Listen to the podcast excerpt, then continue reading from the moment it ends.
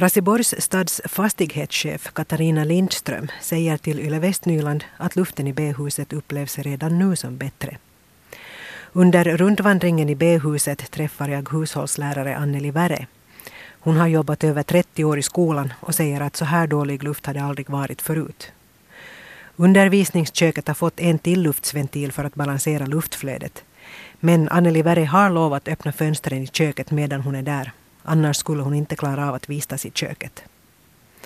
Värre berättar att hon är trött då hon kommer hem efter arbetsdagen och att hon inte orkar med något extra där hemma. Raseborgs stad har valt att reparera lite här och där i B-huset istället för en grundrenovering. No kun siinä kohtaa sitten, kun tiedetään sen ongelman laajuus, niin se saattaa olla halvempi ratkaisu rakentaa uutta kuin korjata sitä vanhaa. Mutta nyt kaupunki on tehnyt näin paljon ainakin. Että tämä... siksi, siksi se on semmoinen tie, mistä on vaikea lähteä pois, koska kun laittaa koko ajan rahaa siihen pieneen korjaamiseen, mm. niin siitä on tosi vaikea, mutta se ei ole pitkällä tähtäimellä kauhean viisasta verorahojen käyttöä. Kati Sointukangas är medlem i stadsstyrelsen i Raseborg för de gröna. Men hon har också ett barn i Karjan yhteiskoulu som inte mår bra på grund av inneluften. Sointukangas tror att det skulle vara billigare att bygga nytt. Det beror förstås på omfattningen av problemen. Men nu har staden valt att reparera i etapper och det är svårt att avvika från det valet. Men det är inte ett bra sätt att använda skattepengarna på, säger hon.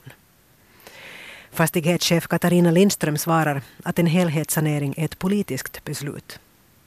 Reparationerna har hittills kostat cirka 450 000 euro.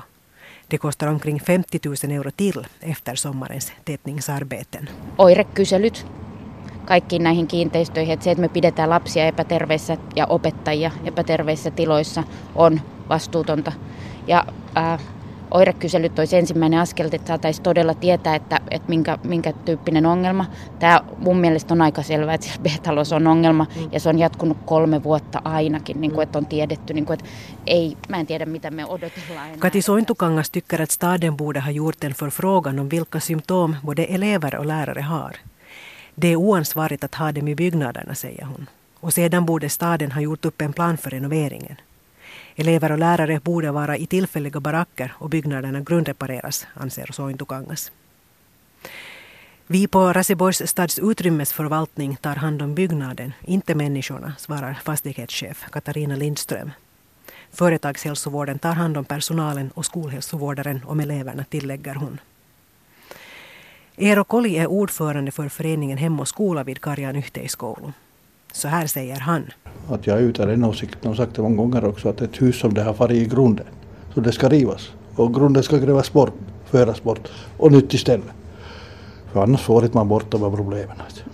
Du tror inte då på det här som Raseborgs stad gör nu, att man reparerar lite här och där? Nej, det är nödhjälp.